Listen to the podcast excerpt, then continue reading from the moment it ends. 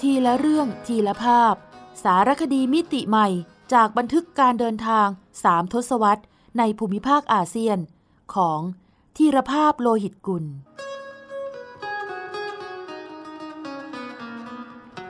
อ่านโดย สมปองดวงสวัย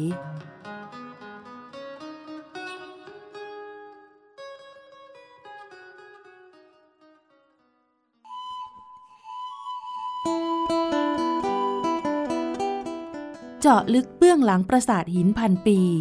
ในสารคดีสัญจร นครวัด นครธม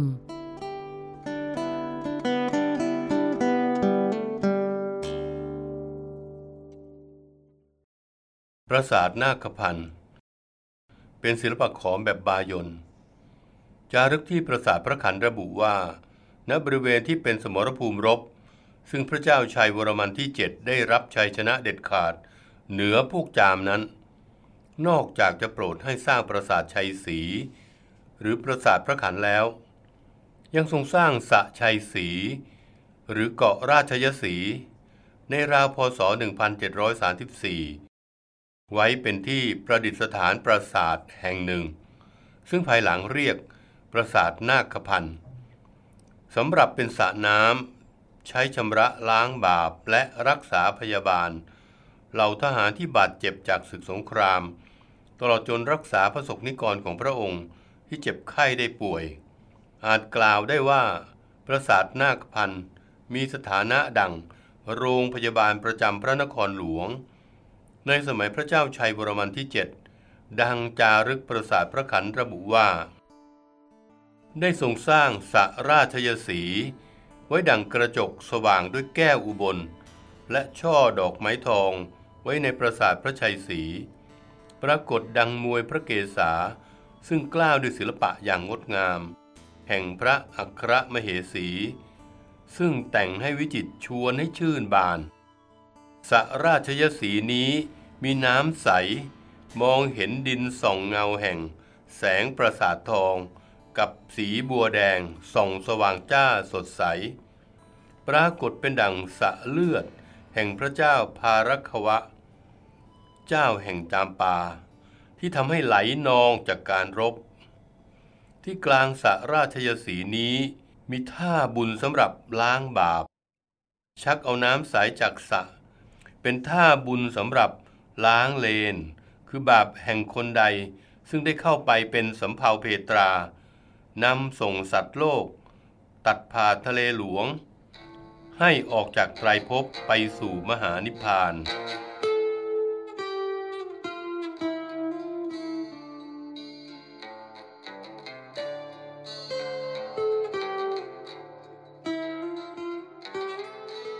ศาสตราจารย์หลุยฟิโน ปราดทางภาษาตะวันออกโบราณตีความว่า ปราสาทนาคพันธ์หรือสระราชยศี คือรูปจำลองของสระอโนดาตบนภูเขาหิมาลัยสระน้ำศักดิ์สิทธิ์ที่เป็นต้นกำเนิดของแม่น้ำสี่สาย ชาวฮินดูเชื่อกันว่าสระอโนดาตจะเป็นแหล่งน้ำสุดท้ายที่แห้งขอดลงเมื่อสิ้นกัน ราวพศ 5,000 ความเชื่อเรื่องสระอโนดาตมีมาแต่สมัยพระเจ้าอาโศกมหาราช เมื่อเกือบ 2,000 ปีก่อน เล่าขานว่า ทรงมีบุญญาธิการชักน้ำจากสระนี้มาเสริมความบริสุทธิ์ และเสริมบุญญาบารมีของพระองค์ได้สระอโนดาตจึงมีความหมายอย่างยิ่ง ต่อพระราชาที่นับถือพระพุทธศาสนาศาสตราจารย์บัวเชอริเย่นักประวัติศาสตร์ ผู้เชี่ยวชาญอารยธรรมขอม วิเคราะห์ว่า การสร้างปราสาทบนเกาะราชยศีเช่นนี้ เท่ากับการประกาศว่า ราชอาณาจักรนี้จะมีอายุยืนยาว จนกว่าจะถึงวาระสุดท้ายของโลก และพระราชอำนาจของพระราชาขอมก็จะแผ่กว้างออกไปไกล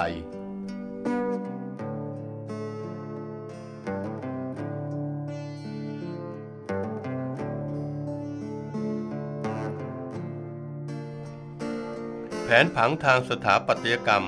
ของปราสาทนาคพันธ์มีลักษณะที่ไม่เหมือนปราสาทแห่งใดเลย เพราะประกอบด้วยสระน้ำรูปสี่เหลี่ยมจัตุรัสขนาดใหญ่ กว้างยาวด้านละ 72 เมตรหนึ่งสระอยู่ตรงกลาง และมีสระขนาดเล็กขนาบข้างอยู่ทั้งสี่ทิศสระใหญ่ตรงกลางเรียกสระชัยตตากะ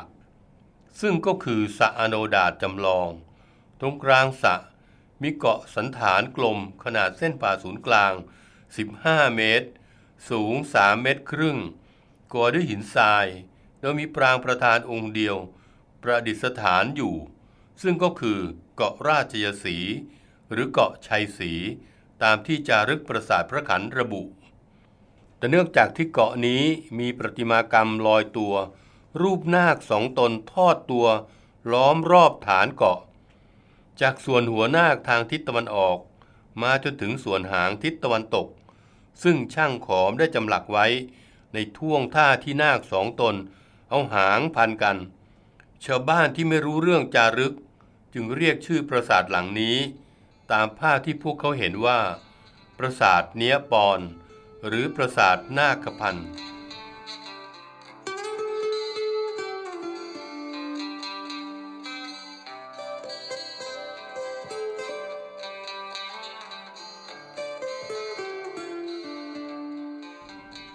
ที่ปรางประธานหลังเดี่ยวใจกลางเกาะชัยศรีประดับด้วยภาพจำหลักรูปพระโพธิสัตว์ อวโลกิเตศวรในท่ายืน รายล้อมด้วยผู้คน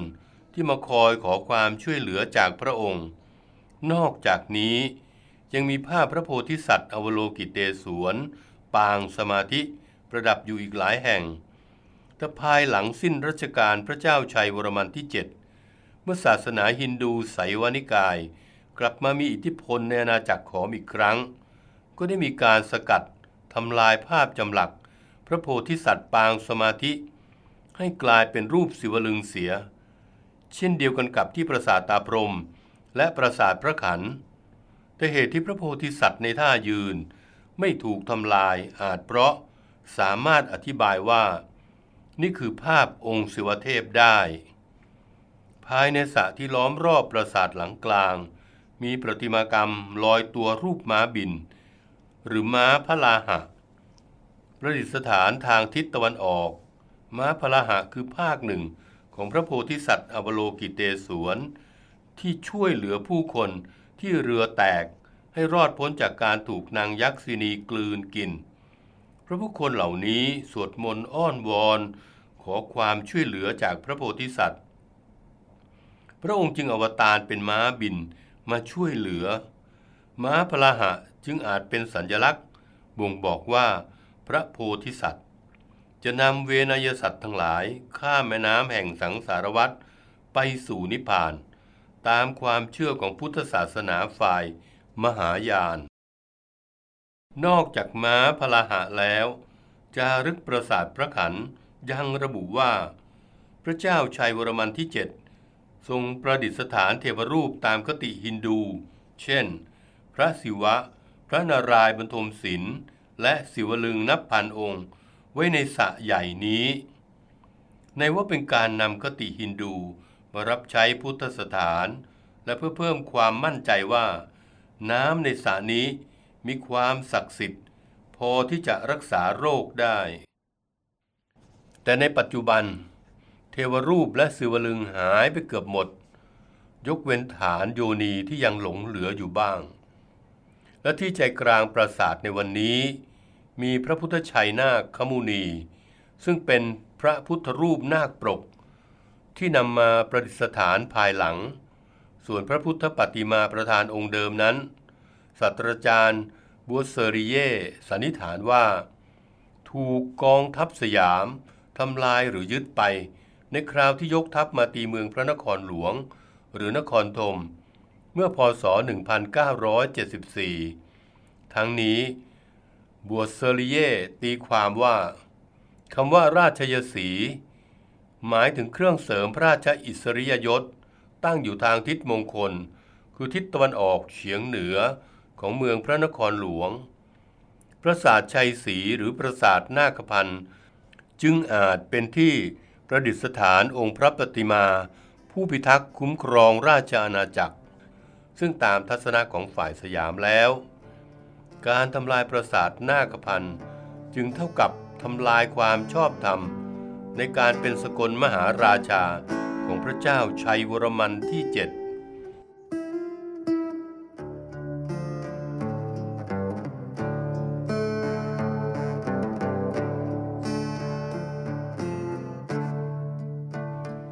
อีกทั้งในจดหมายเหตุของสยามยังระบุว่า กองทัพสยามยังได้ขนเอาเครื่องสูงของกษัตริย์ขอมมาไว้ ยังกรุงศรีอยุธยาด้วย ต่อมาในปีพศ 2112 เมื่อพระเจ้าบุเรงนองพม่า ตีกรุงศรีอยุธยาแตก ก็ได้ขนเครื่องสูงนี้ต่อไปไว้ยังกรุงหงสาวดี ครั้นเมื่อชาวยะไข่แห่งแคว้นอารกัน บุกมาเผากรุงหงสาวดี ก็ยึดเอาเครื่องสูงนี้ไปไว้ที่ยะไข่อีก กระทั่งเมื่อพระเจ้าประดุงของพม่า บุกไปตียะไข่ จึงนำเครื่องสูงศิลปะขอม ซึ่งเป็นประติมากรรมรูปหล่อทองสมฤทธิ์รูปช้างเอราวัณรูปพระศิวะ และรูปสิงห์จากปราสาทนาคพันธ์มาไว้ที่วัดพระมหาไมมุนีกรุงมันดาเลประเทศพม่า ตราบจนปัจจุบัน โดยพุทธศาสนิกชนชาวพม่า เมื่อมากราบไหว้พระมหาไมมุนี ก็มักจะมาลูบคลำรูปสำริดดังกล่าว ด้วยความเชื่อว่าเป็นสิ่งศักดิ์สิทธิ์ หากต้องการให้บุตรหลานมีสติปัญญา ฉลาดหลักแหลม ก็ให้รูปที่ฟันสิง หากปวดท้องก็ให้รูปที่ท้องพระศิวะแผ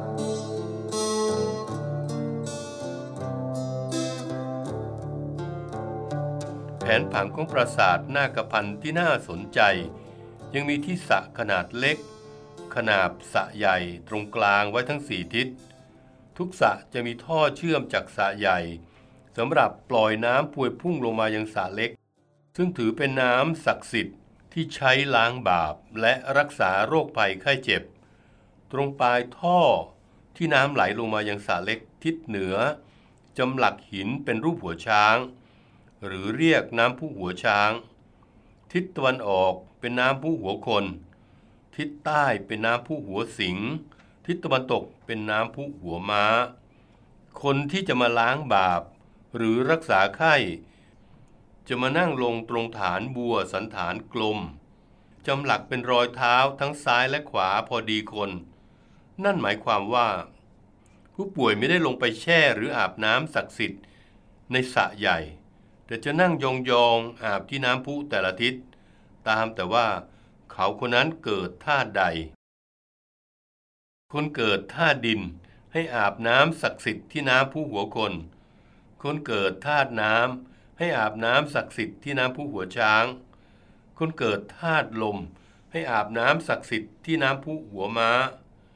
และคนเกิดธาตุไฟ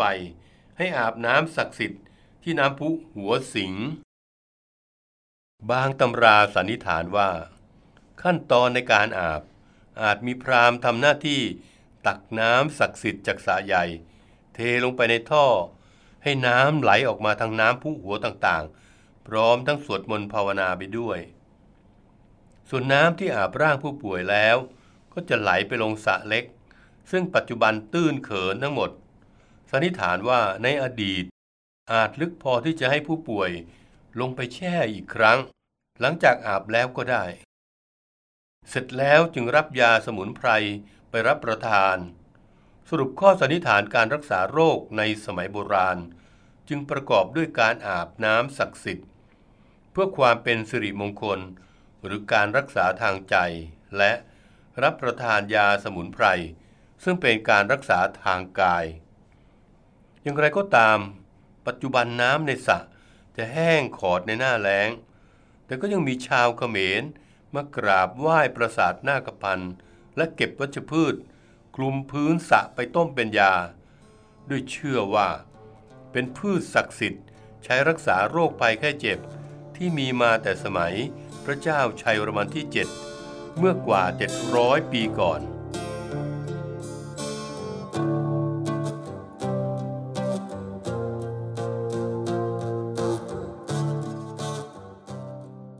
านช้าง ฐานพระราชวังและสนามหลวง ภายในอาณาเขตเมืองพระนครหลวง หรือนครธมห่างจากตัวปราสาทบายนไปทางทิศเหนือ ปรากฏมีฐานพระราชวัง ซึ่งเป็นที่ประทับของพระมหากษัตริย์ขอมหลายรัชกาล เพราะดังกล่าวมาแล้วว่า ในขณะยังมีพระชนชีพ กษัตริย์ขอมไม่ได้ประทับในตัวปราสาท หรือเทวสถาน ซึ่งสร้างถวายเทพเจ้าที่พระองค์นับถือ แต่เนื่องจากตัวพระราชวังที่ประทับสร้างด้วยไม้ เมื่อถูกข้าศึกโจมตีจึงถูกเผาทำลาย หรือถูกรื้อถอนเมื่อมีการย้ายราชธานี หรือเสื่อมสลายไปตามกาลเวลา เราไม่ทราบว่าก่อนพศ 1500 พระราชวังของกษัตริย์ขอมแห่งเมืองพระนครอยู่ที่ใด แต่ศาสตราจารย์มาดแลนจิตโตระบุว่า พระเจ้าราเชนบรมัน ในระหว่างปีพศ 1487 ถึง 1511 พระราชนัดดาของพระเจ้ายโสวรมันที่หนึ่งผู้ทรงสถาปนาเมืองพระนคร เป็นผู้โปรดให้สร้างพระราชวังหลวงขึ้น ในราวพศ 1500 ถึง 1504 ไล่เลี่ยกับการสร้างปราสาทแปรรูป เป็นปราสาทประจำรัชกาลของพระองค์ณบริเวณทิศเหนือสุดของเมืองพระนคร หรือใกล้ใจกลางเมืองพระนครหลวง ปัจจุบันพระราชวังนี้ เหลือเพียงฐานสระน้ำสองสระแนวกำแพงและโคปุระด้านหน้า ซึ่งตรงประตูทางเข้า มีจารึกเป็นคำสัตย์ปฏิญาณของข้าราชการ ที่เข้าร่วมพิธีถือน้ำพระพิพัฒน์สัตยา เมื่อมีพระมหากษัตริย์ขึ้นครองราชใหม่ แต่ที่น่าสนใจคือ ด้านหน้าพระราชวัง มีฐานหินยาวกว่า 300 เมตร สูงราว 2 เมตร หันหน้าไปทางทิศตะวันออก ซึ่งเป็นทิศที่มีลานกว้าง ลักษณะเป็นสนามหลวง ฐานนี้มีผนังประดับด้วยรูปครุฑแบก ยักษ์แบก และที่โดดเด่นที่สุดคือ รูปช้างทำให้บริเวณนี้ถูกเรียกกันโดยทั่วไปว่า ลานช้าง สันนิษฐานว่าเป็นที่ประดิษฐานพระปลาที่ประทับของพระมหากษัตริย์ขอม ในการออกว่าราชการตรวจพลสวนสนาม รวมถึงการจัดงานเฉลิมฉลองที่มีการละเล่น เช่น การแสดงกายกรรม ละครสัตว์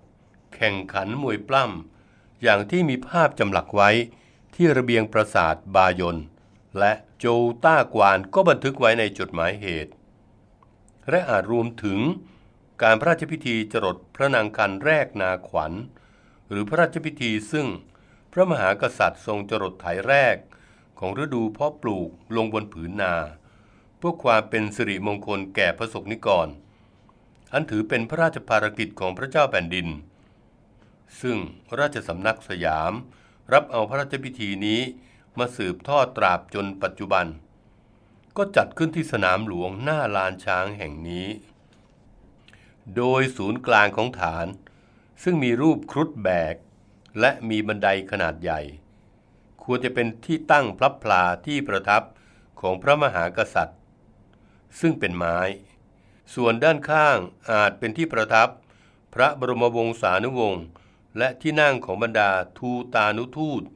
ที่มาร่วมงานพระราชพิธีสำคัญ ซึ่งพิจารณาจากรูปลักษณ์ทางศิลปะแล้วลานช้างถือเป็นศิลปะแบบบายนสร้างในราวพุทธศตวรรษที่ 18 หรือในรัชสมัยพระเจ้า ชัยวรมันที่ 7 ภายในเขตสนามหลวงฝั่งตะวันออก ตรงกันข้ามกับลานช้าง มีปราสาทก่อด้วยอิฐขนาดเล็ก เรียงกัน 12 หลัง เรียกกันว่า ปราสาทเคลียง หรือ 12 ท้องพระคลัง มีข้อสันนิษฐานหลายประการว่า อาจเป็นที่ปล่อยตัวนางรำหรือเป็นที่ขึงลวดสำหรับแสดงกายกรรมของนักไต่ลวด ในงานเฉลิมฉลอง แต่บ้างก็ว่ายังใช้ประโยชน์เป็นที่คุมขังข้าราชการที่กระทำความผิดด้วย อันหนึ่งในปีพศ 2511 สมเด็จพระนโรดมศรีหนุ ทรงรื้อฟื้นพระราชพิธีจรดพระนางคัน แรกนาขวัญขึ้นที่สนามหลวง ตรงข้ามกับลานช้างอีกครั้ง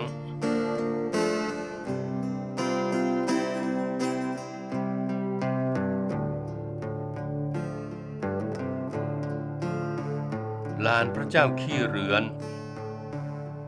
ทั้งขวามือสุด มื่อหันหน้าเข้าวัง หรือทางทิศเหนือของลานช้าง มีลานซึ่งเรียกกันโดยทั่วไปว่า ลานพระเจ้าขี้เรือน เนื่องจากลานนี้มีประติมากรรมลอยตัว รูปบุคคลนั่งชันเขา่า ศิลปะแบบบายนแต่เนื่องจากชาวเขมรเห็นว่า เทวรูปองค์นี้มีรอยกระดำกระด่าง เหมือนคนเป็นโรคเรื้อน สอดคล้องกับตำนานพื้นถิ่นที่ว่า มีพระมหากษัตริย์ของพระองค์หนึ่ง ทรงเป็นโรคเรื้อน เพราะไม่ร่วมหลับนอนกับนางนาคที่ปราสาทพิมานอากาศ แล้วเอาดาบฟันนางนาค จนเลือดนางนาคกระเซ็นมาต้องพระวรกายทำให้พระองค์กลายเป็นโรคเรื้อน บางตำนานระบุชัดถึงขั้นว่า พระเจ้าขี้เรือนพระองค์นั้น คือพระเจ้าชัยวรมันที่เจ็ดพระองค์จึงต้องสร้างโรงพยาบาลในอาณาจักรของพระองค์ มากถึง 102 แห่ง เพื่อเป็นการประกอบพระราชกุศลสำหรับไถ่พระโรคของพระองค์เอง แต่บ้างก็แย้งว่าตำนานถูกเล่าขาน เพื่อจุดประสงค์ลดความน่าเชื่อถือของพระเจ้าชัยวรมันที่เจ็ดมากกว่า อย่างไรก็ตาม เมื่อพิจารณาเทวรูปที่เรียกว่าพระเจ้าขี้เรือน จะเห็นรายละเอียดว่า มีเขี้ยวอยู่ที่มุมริมฝีปาก ประกอบกับมีท่านั่งชันเข่าแบบผู้บงการ นักโบราณคดีจึงสันนิษฐานว่า น่าจะเป็นพระยม เทพแห่งความตาย ผู้บงการชีวิตหลังความตายของมนุษย์ ว่าจะขึ้นสวรรค์หรือตกนรก ครั้นพิจารณาถึงองค์ประกอบแวดล้อมของลานพระเจ้าขี้เรือน ทางทิศตะวันตก มีประติมากรรม คล้ายกระถางคบเพลิง ทางเหนือมีฐานที่เรียกกันว่า ฐานเทวไลพระยม ซึ่งมีทางเดินคดเคี้ยวอยู่ภายใน โดยผนังสองข้างทางเดิน มีภาพจำหลักรูปเทวดา นางอัปสรายักษ์ ประดับไว้มากมาย ก็ทำให้มีข้อสันนิษฐานว่า ลานพระเจ้าขี้เรือน คือพื้นที่ส่วนที่ใช้จัดการพระราชพิธี ถวายพระเพลิงพระบรมศพ พระมหากษัตริย์ขอม และพระบรมวงศานุวงศ์คือมีสถานะเป็นทุ่งพระเมน โดยสันนิษฐานว่าเมื่อมีการพระราชพิธีถวายพระเพลิง ก็จะจุดไฟที่กระถางคบเพลิง แล้วแห่แหนพระบรมศพเข้าไปในฐานเทวไลพระยายม ที่มีทางเดินคดเคี้ยว ซึ่งมีเทวดา อัปสรา ยักษ์ มาร่วมชุมนุมไว้อาลัย ทั้งนี้ เทวรูปพระเจ้าขี้เรือน หรือพระยมที่ตั้งวางไว้ปัจจุบันเป็นองค์จำลอง ส่วนองค์จริง จัดแสดงไว้ที่พิพิธภัณฑ์สถานแห่งชาติ กรุงพนมเปญ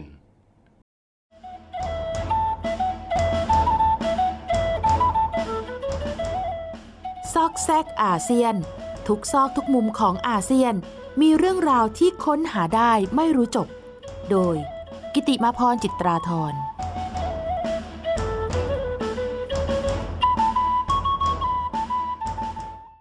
นอกจากความยิ่งใหญ่ของพระมหาเจดีย์ชเวดากอง ที่เป็นแรงดึงดูดให้นักแสวงบุญ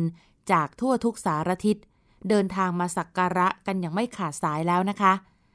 ณเจดีย์ทองแห่งนี้ยังมีอีกภาพประทับใจ ที่คุณธีรภาพโลหิตกุล บันทึกไว้ว่า รู้สึกอิ่มใจทุกครั้ง ที่ได้เห็นภาพความงดงามนี้ จะเป็นภาพอะไรนั้น ไปติดตามในตอนชเวดากองอยู่ที่ทองหรืออยู่ที่ใจค่ะ ไม่น่าแปลกใจที่นักแสวงบุญจากแดนไกลจำนวนไม่น้อย มากราบสักการะ พระมหาเจดีย์องค์นี้ ซ้ำแล้วซ้ำอีก ด้วยความประทับใจ สบายใจ ร่มรื่นในหัวใจ ยามได้นั่ง หรือเดินชมความอลังการของพระเจดีย์ และบรรยากาศโดยรอบ อันอบอวลด้วยพลังศรัทธาของผู้คน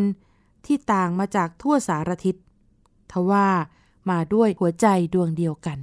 ปฏิเสธไม่ได้ว่า ความอารามเรืองของทองที่หุ้มองค์เจดีสูงกว่าร้อยเมตร กับเจดีบริวาร และวิหารเล็ก มนดบน้อยนับร้อยหลังที่รายล้อม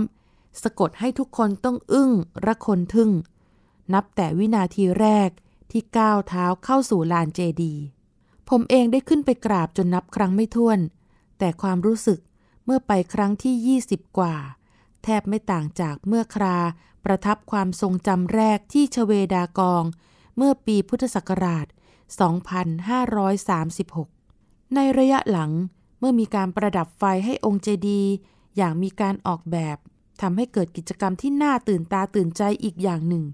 คือการเฝ้าชมประกายเพชร ที่สะท้อนออกมาจากเพชรแท้ๆ หนักถึง 76.6 กรัต ซึ่งประดับอยู่ปลายสุดขององค์พระเจดีย์ต้องทำความเข้าใจก่อนว่า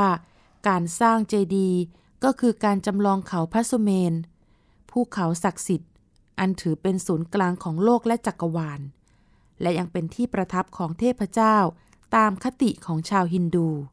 แต่เมื่อชาวพุทธรับคตินี้มา เขาพระสุเมนกลายเป็นที่ประดิษฐาน สัจธรรมคำสอนของพระพุทธเจ้า ดังนั้น เพชรซึ่งเป็นอัญมณีเลอค่า เมื่อนำมาประดับไว้บนยอดเจดีย์หรือยอดเขาพระสุเมนจำลอง จึงเป็นสัญลักษณ์ แห่งพุทธธรรมคำสอนอันล้ำค่าดุดเดียวกัน เพชรเม็ดนี้ ถวายโดยพระเจ้ามินดง กษัตริย์องค์ก่อนสุดท้ายของพมา่า ในปีพุทธศักราช 2414 ซึ่งเป็นปีที่เกิดแผ่นดินไหว จนสุวรรณฉัตรประดับยอดชเวดากอง หักตกลงมา จึงทรงบริจาคพระราชทรัพย์เพื่อสร้างฉัตรใหม่ ประดับประดาด้วยเพชรพลอยอัญมณี คิดเป็นมูลค่าถึงกว่า 62,000 ปอนด์ในสมัยนั้น โดยเฉพาะเพชรเม็ดใหญ่ ประดับยอดเจดีย์ มีน้ำหนักถึง 76.6 กรัต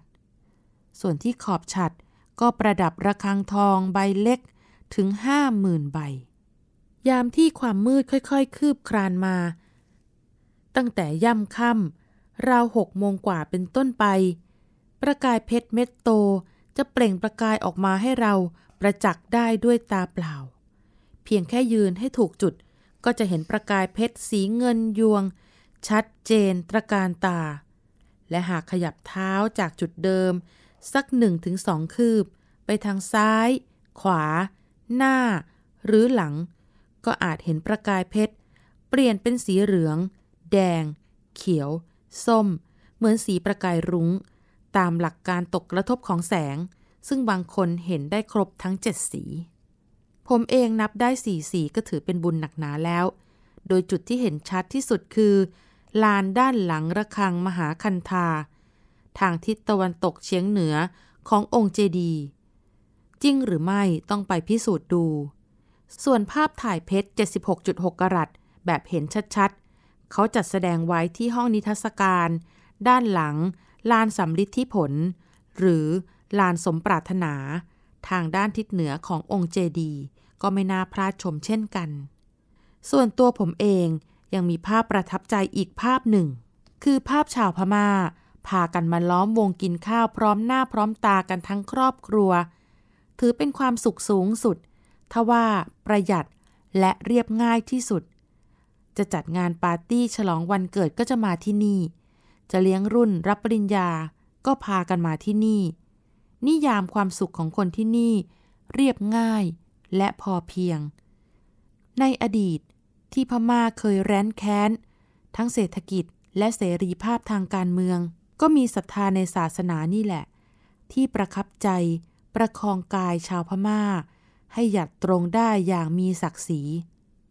ผมพลอยอิ่มเอิบในหัวใจทุกครั้งที่ได้เห็นภาพอันงดงามนี้มิรู้เบื่อ